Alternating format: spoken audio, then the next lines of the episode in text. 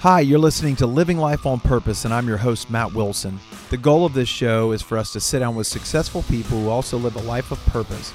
We want you to hear their stories, understand that they've had to overcome adversity, how their faith has played a role, and ultimately, we want you to be encouraged by the things that you hear so that you can walk through similar situations. We hope you enjoy. Here in the studio with Lou Burdett. Lou is the president of King's Home, and prior to this, he enjoyed a 13 year career with Books a Million, holding several executive management positions, including executive vice president and chief operating officer, as well as serving on the Books a Million board of directors.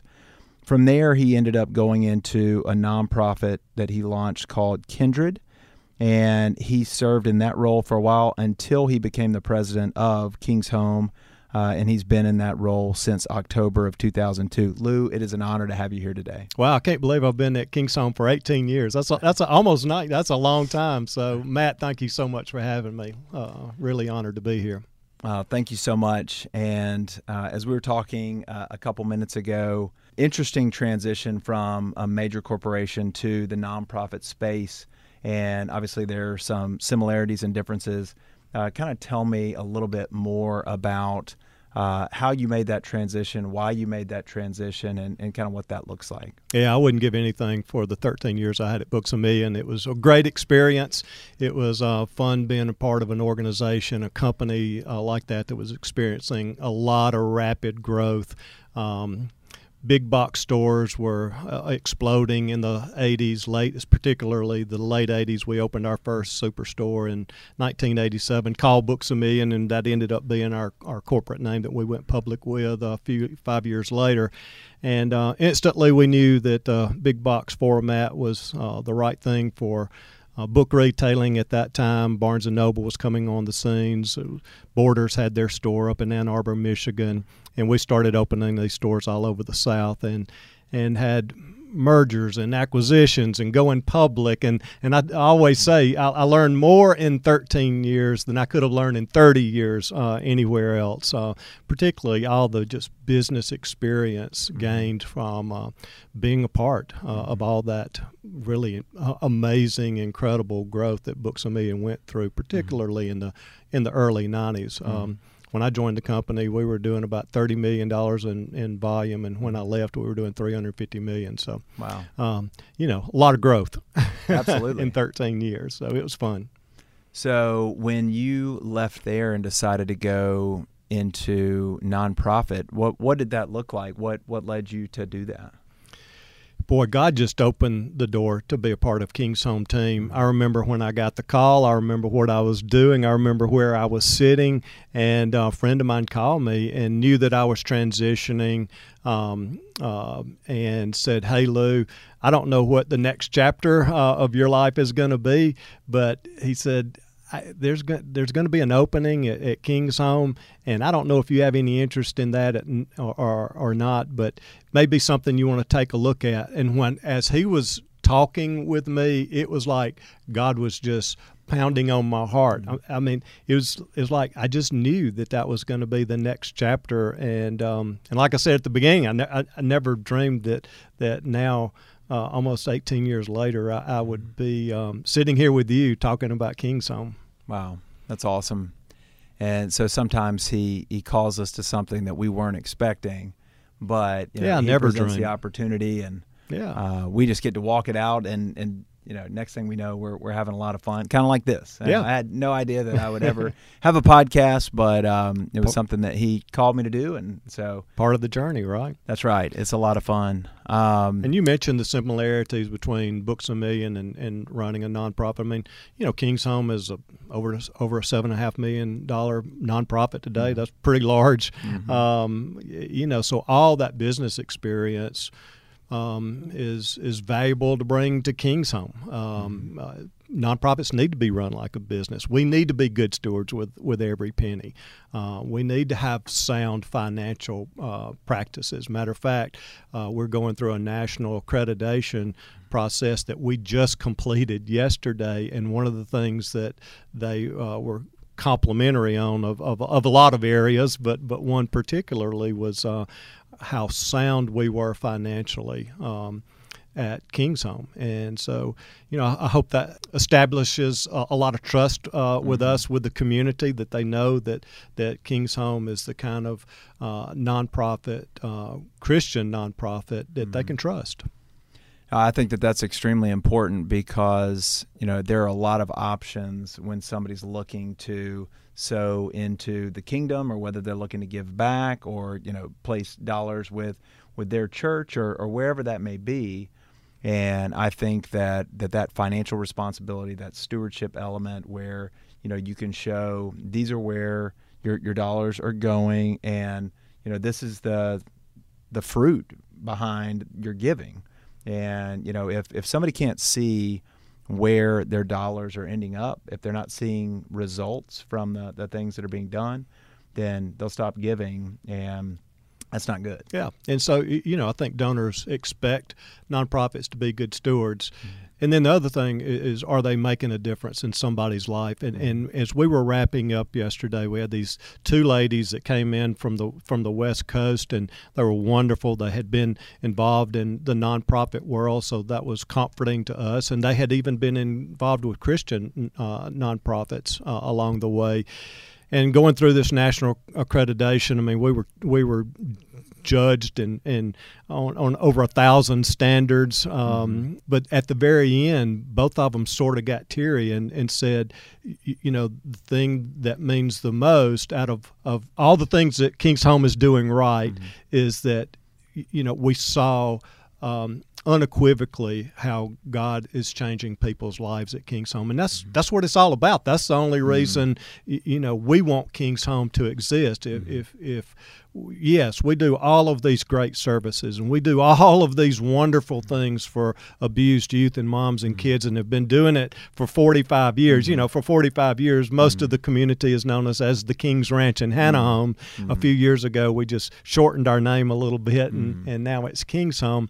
But it's the same great ministry uh, that that people can trust and mm-hmm. invest in the lives of, of youth and moms and kids that mm-hmm. need a way to start over in life and need to find hope and and need to find opportunities. There's one kid in my office the other day, and he said, you know, because school's just starting, he said, Mr. Lou, I never dreamed that I'd be able to play football. And he's starting at Vincent High School. Wow. And, you know, that's just something simple, you know, just to be able to play football. Of course, we want to see the eternal heart change, right. you, you, know, right. that, that it's changed for eternity. And we see that too, you know, but it's all important for the kids to, to have um, success in school, have success in extracurriculars, mm-hmm. but also have success in their spiritual walk and know that God's there for them. And one of the first things that we share with all of our residents is Jeremiah 29 11, mm-hmm. that God has a plan and a hope and a future for your life and what you experience, the horrible abuse, mm-hmm. uh, the devastating abuse that you suffered uh, as a young kid or as a young mom,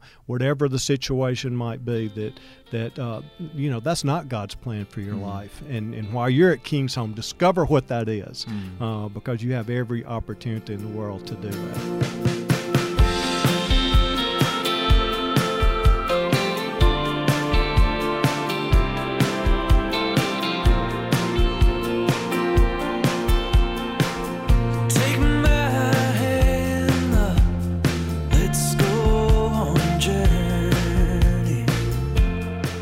That's extremely powerful. And I know that there are so many people that allow their circumstances to define them.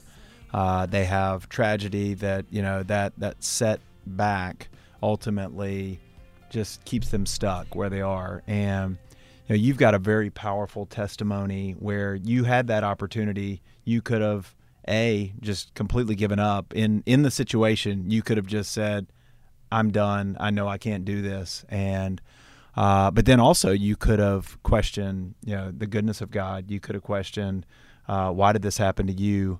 And so just walk us through the the testimony that um, that I read earlier. And Matt, I did all of that. Okay. so so um, you know, when I was 15 years old, um, I was kidnapped um, for ransom. Um, you, you, know, it was, it was um, one of those unexplainable things uh, that happen to you in life. And certainly growing up in a small East Alabama town and in Roanoke, you never dreamed anything uh, you know bad would ever happen to you and I was certainly one of those teenagers that n- never thought anything would, would would bad would happen to me and um, but through that experience and, and you know we'll share more about it uh, as we go along but it, it really has um, given me a connection to the youth and moms and kids at King's Home because all of our residents have experienced pain and suffering and disappointment and loss but you know, there's not a listener in your audience, Matt, that hasn't experienced pain and suffering and disappointment mm-hmm. and loss, right? I mean, mm-hmm. we all have. Mm-hmm. I mean, we all have that common thread mm-hmm. that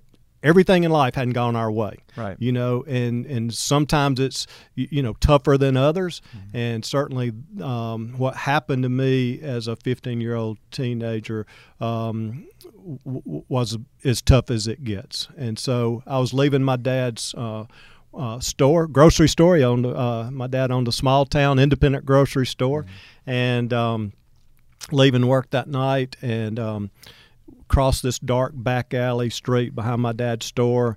Uh, two guys approached me in the middle of the street as, as I was walking across, uh, asked me a couple of, you know, sort of silly questions just to distract me, uh, pulled a gun on me at gun gunpoint, forced me uh, into their car, one on each side of me, into the back of their car, and off we went. And it happened about that fast. Mm-hmm. And uh, as we were driving away out of uh, out of town, and uh, Roanoke's already in rural Alabama. Mm-hmm. You leave the city limits and you're out in the country, and, mm-hmm. and we're driving either even further. I mean, we're, we're ending up in, in the boondocks. Mm-hmm. And so as we're driving along, they're telling me that they're kidnapping me for ransom, and and their intent on getting two hundred fifty thousand dollars from my dad that night. And you mm. know, and I'm thinking, you know, I'm 15 years old, but I know enough to know that that you know n- nobody's going to have two hundred fifty thousand dollars sitting around at home, right? Mm-hmm. And that they don't have a good plan. Right. And um, you know, but I never thought they were going to hurt me as, as we were driving away. Um, you know,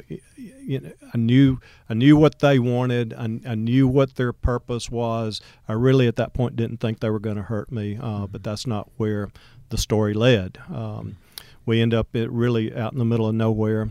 Uh, they pull down this uh, uh, dirt road, about a mile down this dirt road, n- nothing on it but one shack, uh, and um, that was back up at the top of the uh, where we pulled off the, the main road or the paved road. Wasn't much more than a paved road.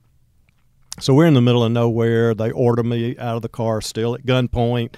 We walk about uh, 30 yards off off of this dirt road, standing in this clearing area. But again, I mean, we're literally in the middle of nowhere, just standing uh, out off this dirt road amongst trees and and all. So they tell me to stand there, and within seconds, they bash in the back of my head with the butt end of the gun, mm. crack my head open. I feel the blood gushing, almost knocks me out. I fall to the ground. Within seconds, um, one of the guy's fist slams into my chest. I know that I've been stabbed. I can, you know, I feel the sharp, piercing pain. I feel the blood spilling out over mm. my stomach.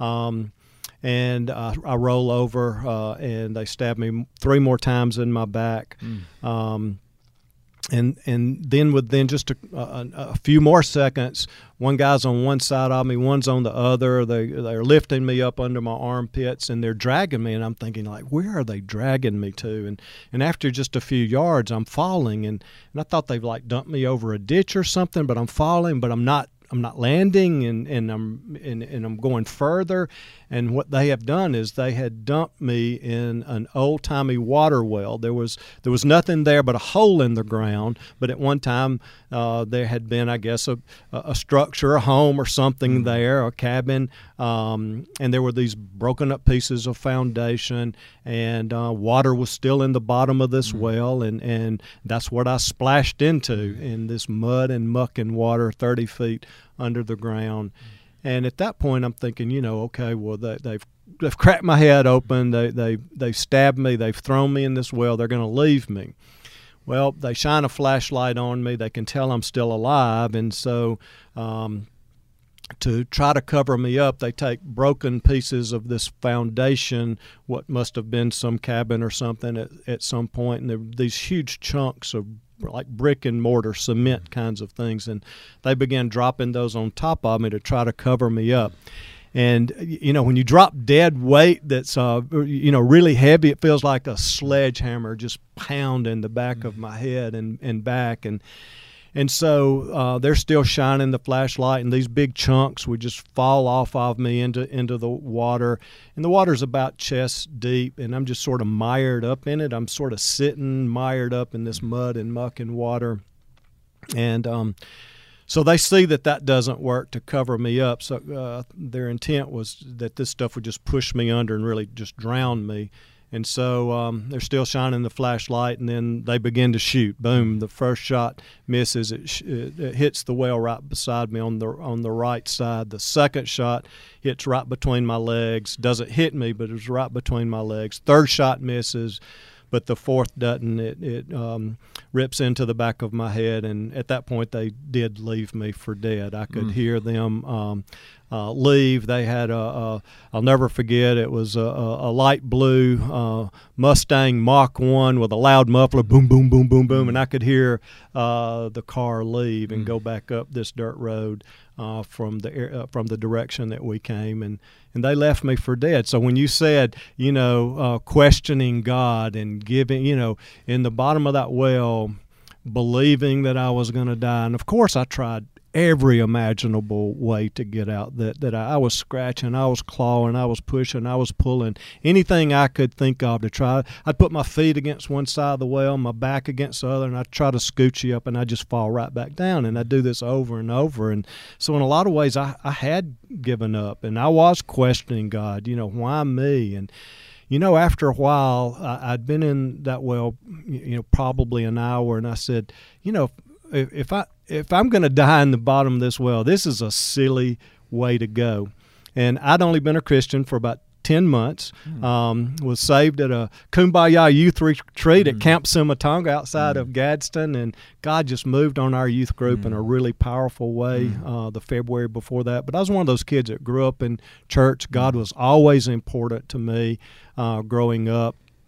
I certainly wasn't a perfect kid. Yeah. Uh, got in my share of trouble. Uh, normal teenager. Mm. Um, you know, but um, but God was always uh, important. I can't ever remember a time in life that God wasn't important to me, mm. um, and just felt like that that was just woven into my heart and in you know one of those kids that was in church every sunday mm-hmm. and uh, with my mom my dad had a strong work ethic my mm-hmm. mom had a a strong spiritual ethic, mm-hmm. and uh, so uh, I was learned to work hard with my dad and and uh, be in church every Sunday mm-hmm. Uh, with my mom, and, and and my dad found that years later too. But you know, I started thinking. I said, "This is you know, this is a stupid way to die, mm-hmm. questioning God and crying out to me, why me, and mm-hmm. having a good old pity party. I was really having a good old pity party yeah. in the bottom of that well, and."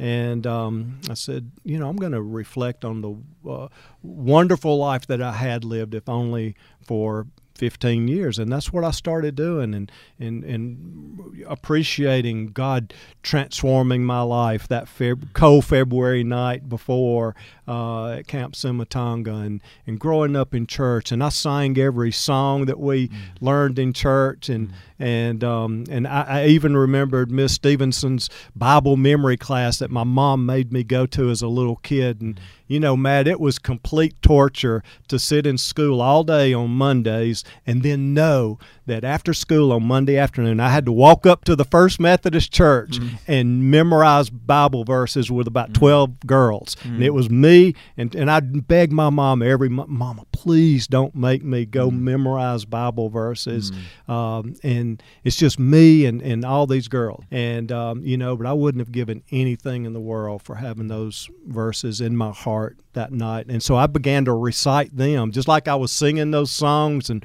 and praying to God and really having a, a, a praise and worship time in the bottom of that well. Uh, wow. I started reciting those Bible verses, and the one that meant the most uh, that we had to memorize in the bottom of that well was the 23rd Psalm. And when I came to the fourth verse, even though I walk through the valley of the shadow of death, I will fear no evil. Why? Because He is with me. You are with me. And, you know, from that point on, even though I still believed I was going to die, I quit worrying about dying so much. And I released all of that and said, okay, God, you just have your way because I know you're here with me in mm. the bottom of this well. So at, at that point, you you knew no matter what you were surrendered. I'd I surrendered, and and you know I had, and in some ways I really had given up on the hope or the idea of getting out of that well. I just there wasn't a way. And and Matt, I was so far gone. I was so near death that I couldn't sit up straight. Mm-hmm. And and what would happen is is I would lose consciousness and I would slide under the water. And I really thought that's how I was going to die. Is, is, is I would slide under the water and and wouldn't regain mm-hmm. consciousness mm-hmm. and I just drowned or, mm-hmm. or just die and and that was happening over and over and it was so hard to get up I mean I was losing a lot of blood I was in severe shock I didn't know any of this stuff mm-hmm. you know I'm just I'm just mm-hmm. trying to survive you know mm-hmm. and and another thing that I I mean I, and I shared that with our residents at King's Home are, because so many of them in the in the devastating abuse that they have suffered you know, they're just trying to survive. Mm. They're just trying to make it. Mm. And, um, you know, we share that in common mm. and um, knowing what it what it feels like to be in those moments where, you know, I just can't take this an, another minute. I can't mm-hmm. take this another moment. I'm not going to survive this, mm-hmm. you know, for for another minute. And that's sort of where I was. And one of those times I slipped under and and sometimes I just have my mouth out of the water. Mm. It, it, it, I couldn't even get back up straight. I was mm. so really near death, and and so one of those times I slipped under the water. I reached up to try to get back up straight, and I would have to sort of scooch up to even get back up straight, and my hand went in a hole. Mm my right hand went in a hole and it was above my head and I thought well oh well this is good I can I can hang on to that mm. and um, and did and, and that kept me up straight mm. and then after a couple of minutes I thought whoa I wonder is there a way that you know I could get my foot in there and I was just praying like crazy God give me a way to mm. I didn't have the strength to do yeah. it there's no way I had the strength mm.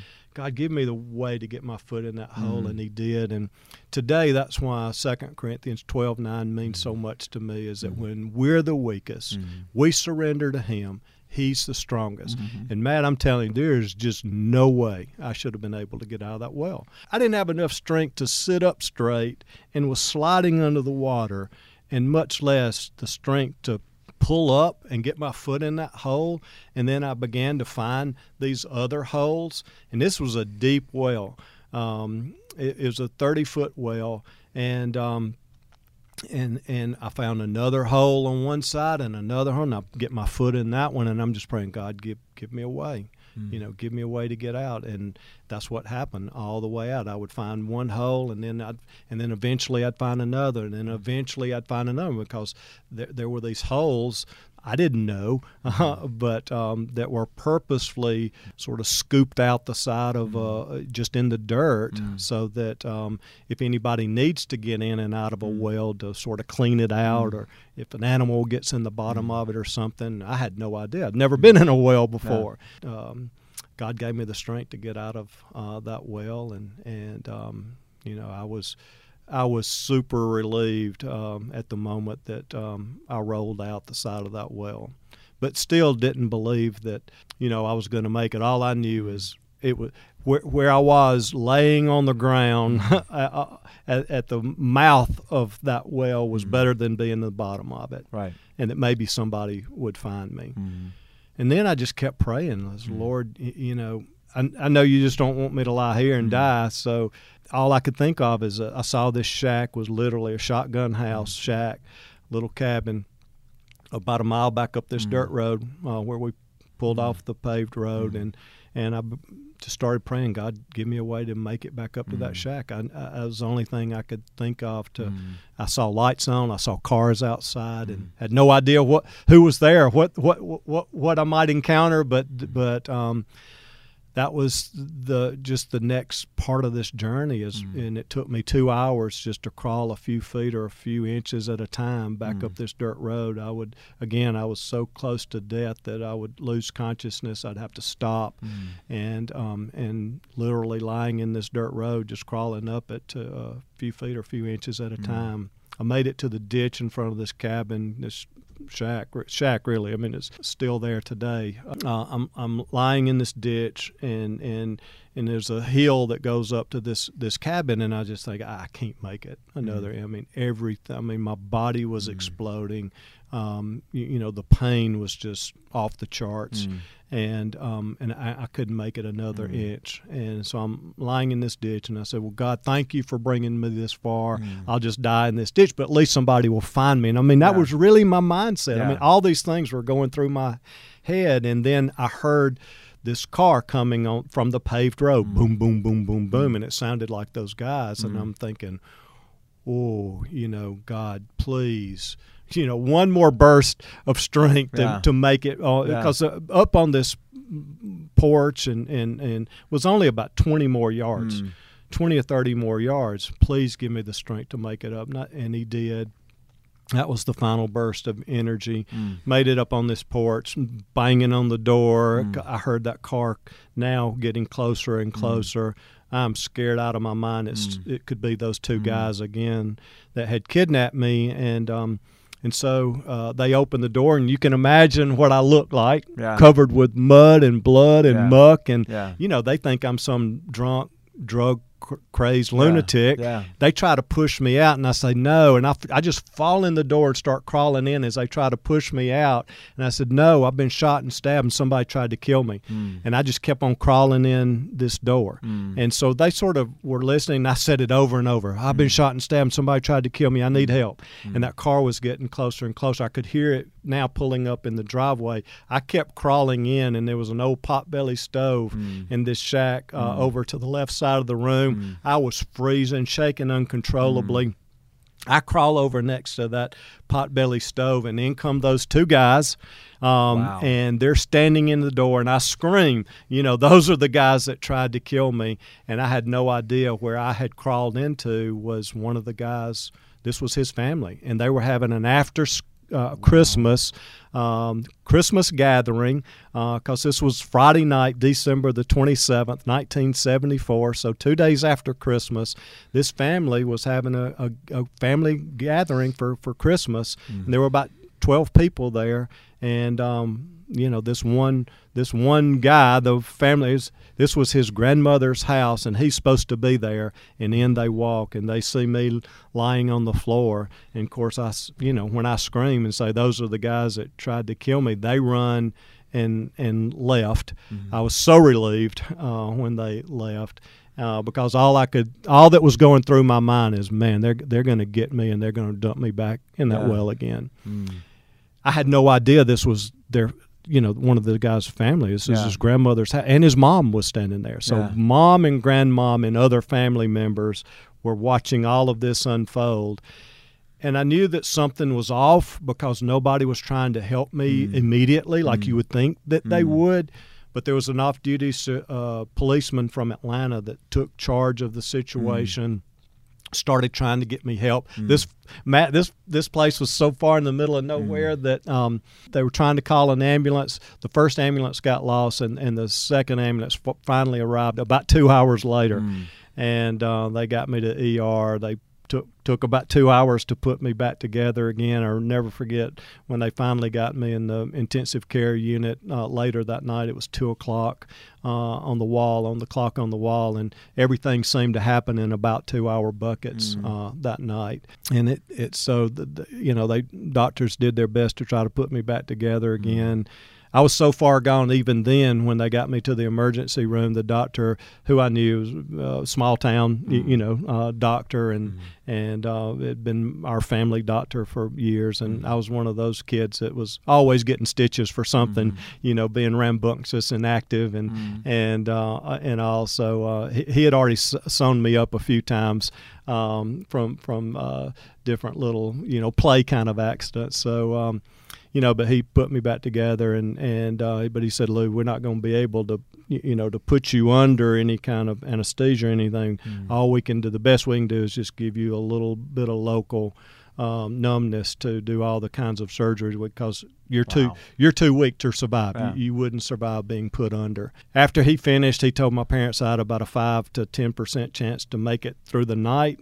Even if I made it through the night, I wouldn't live but probably a couple of days. That uh, I just lost too much blood. I'd have pneumonia from a. Uh, I had a collapsed lung from one of the stab wounds. I'd have all this infection. I, I was in severe shock. He said, you know, Lou, Lou will just be too weak to survive more than a couple of days, even if he makes it through the night. And my mom, the faithful uh, woman that she still is today mm-hmm. at almost 99, wow. uh, her 99th birthday will be next month. Mm-hmm. Um, um, she put out prayer requests. I had mm. people praying everywhere, and just the power of God's prayer. Mm. There was, um, you know, there was really healing, complete healing from mm. all of that. There was no new, uh, there was no pneumonia, there was no infection, and I was out of the hospital in less than two weeks. Wow! And so, just one of those miraculous recoveries. Not mm. only the, uh, you know, the, the God's miracle of getting me out of that well mm. and and everything else that transpired, but then mm to have no really lasting physical mm. repercussions mm. other than the bullet still being in my chin today. Wow. Uh, they couldn't remove it. They said that uh, removing the bullet would cause way more damage mm. to my face and, mm. and facial muscles uh, than to just leave it there. And so that's what I carry. That's the that, uh, the, uh, the stab scars and and the bullet wound scar. That's the other scar I carry from the experience. Is still having the bullet in my chin today. Wow.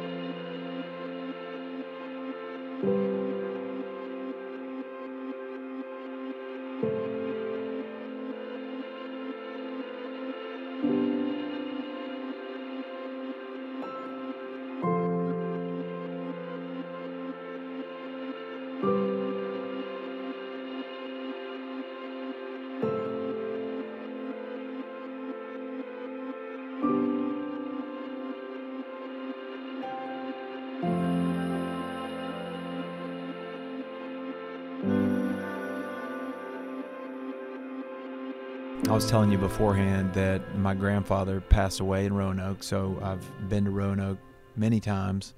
Uh, lived in Wedowee for a long time, so I understand the the the rural area. I understand, you know, small town, and, and I also understand the middle of nowhere. Yeah. Uh, so there's so many miraculous elements to that story. You know, first of all, there's roughly eight hours of blood loss. Yeah. You know, from from all of these traumatic wounds. Um, you know, the blood loss in and of itself would have killed most people. Uh, a fall down a 30 foot well would have killed a lot of people. Being pelted with bricks and mortar would have, you know, finished a lot of people off. And then, I mean, I'm I'm physically fit, and crawling up a 30 foot well would be a challenge for me or anybody else. And you did this with all of those things, the odds against you, I mean, if people don't believe in God, I don't know how they can hear your story and not have change of heart because there's absolutely no physical way None. that you could have done any of those things on your own, but you did all of those things. And then once you got out of the well, you still could have easily just laid there because you'd had to have been physically exhausted oh, getting up to the to top. Yeah. And then could have just laid there and died. But, you know, to, to crawl another two hours back to that shack and then I mean I mean there are no coincidences. Um, to end up the only place that, that there was was their family's house. It is one crazy story, but God is using it and has used it so that you can now speak into these people's lives that have experienced similar trauma, maybe not to the full extent, maybe some worse, way worse. But you, my my trauma happened it. in you know really a matter of minutes. Right. You know, you think about okay, well they they you know they cracked my head open, mm-hmm. they stabbed me, you know, they threw me in a well, they dropped this stuff mm-hmm. on me, mm-hmm. they shot me, mm-hmm. you, you, know, and of course losing the blood and the mm-hmm. struggle and all that for mm-hmm. a few hours. But you know, some of the trauma that our King's Home residents for years, you know, the abuse. I mean, the gross sexual abuse that they experienced for years, the the the physical abuse that they suffer for years. You know, I'd a lot rather for it to happen in you know mm-hmm. a, a, few minutes than mm-hmm. than the the horror of wondering you know when is this going to mm-hmm. happen to me and that's what our mm-hmm. kids and moms at, at King's Home have experienced. Mm-hmm.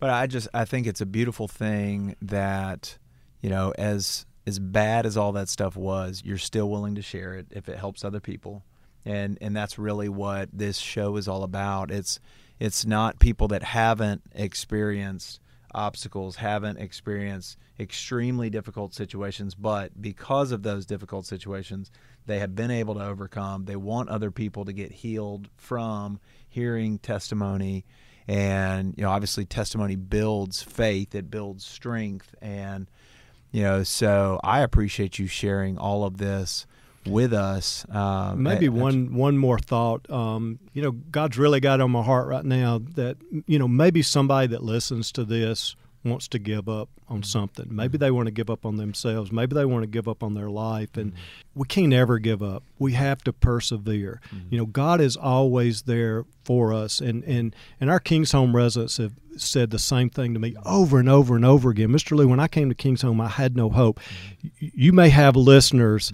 uh, that are listening to this right now that say, I have no hope in my life. I want to give up. This is just too hard. It hurts too much. Whatever it is that they're experiencing, it could be disease, it could be cancer, it could be the situation they're they're in. It could be a lot of different losses that people think that that that, that it's just too much to overcome. Mm-hmm. But I hope that something in this story knows that they can hear that God is there for you. Mm-hmm seek that out. You know, you, we can't ever give up. He is there for us and with us no matter what we're going through. And no matter what, I hope that's what your listeners hear is don't ever give up. He's there for you. Mm-hmm. If you can't find it and you can't find that hope, then go to somebody. There's somebody in your life that can help you discover what. Call me at King's Home. Um, let's let's find that hope together. That is so good, and and I definitely do think that there are a lot of people that that have given up that hope. So uh, that is a critical message that Jesus is the hope. You know, without Him, there's there's you know very minimal hope in this world because trials will come, struggles will come, and whether you believe in Him or not, those trials and struggles are still going to be there. But with Him, we get that hope that allows us to persevere uh, so if somebody wants to get involved with King's Home, if they want to give, what's the best way for them to, to do that? Yeah, go to kingshome.com. K I N G S H O M E, King's Home, all one word, dot com. And, you know, look us up. It's the same great ministry that's been a part of the Birmingham community for 45 years, providing hope and opportunity for abused youth and moms and kids and moms coming out of domestic violence. We picked up one mom from um, Druid City Hospital in Tuscaloosa and face completely disfigured um, locked in a closet with her kids, three kids, days at a time. Can, can, can you imagine what just the, mm. the hygiene issues of being locked in a closet with with no facilities for days at mm. a time? And uh, that's what she had experienced. And young mom, and and um, when we picked her up um, after she had healed up for a couple of days, I tell everybody we're not a hangout program. Mm-hmm. You know, everybody's setting goals mm-hmm. within a couple of weeks, mm-hmm. and so we asked Tessie, said, you, you know, what what's what's your goal? Um, you know, now that you have a chance to mm-hmm. start over in life and find some opportunity she said, "Wow, you know, I don't know. It's always been a dream that I might be able to go to college one day. And all I know is I was good in math. You know, can I take a math class? Mm-hmm. And she did at Shelton State. Mm-hmm. Uh, she was on our Tuscaloosa campus. She ended up getting her master's in accounting with a wow. full scholarship for everything because wow. she made straight A's, and she was the first uh, person of any generation of, of her family to wow. ever attend college. That's and awesome. um, you know what a what a great story for Tessie to have overcome the horror of abuse that she had suffered mm-hmm. and her kids for years, mm-hmm. and then to have that chance. And, and, and Alabama ended up giving her a full scholarship for everything: university job on campus, university housing. Mm-hmm. She eventually moved out of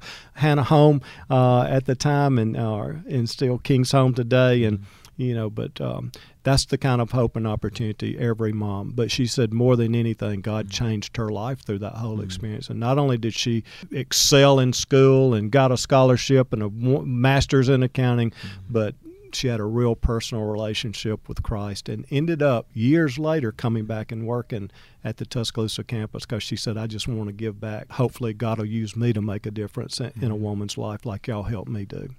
Well, I know that this has been extremely encouraging and inspiring for me, so I know it's going to be encouraging, inspiring for our listeners. If if you like this episode, please like it and share it with your friends. Uh, follow us on Facebook at Living Life on Purpose. Our goal is to encourage people. The stories that you've heard today, uh, we want people to know that that people can go through extremely harsh situations and still come out better on the other side. So, Lou, thank you so much for being here. It's been a thrill, Matt. Thank you for having me. All right. Y'all check us out next time.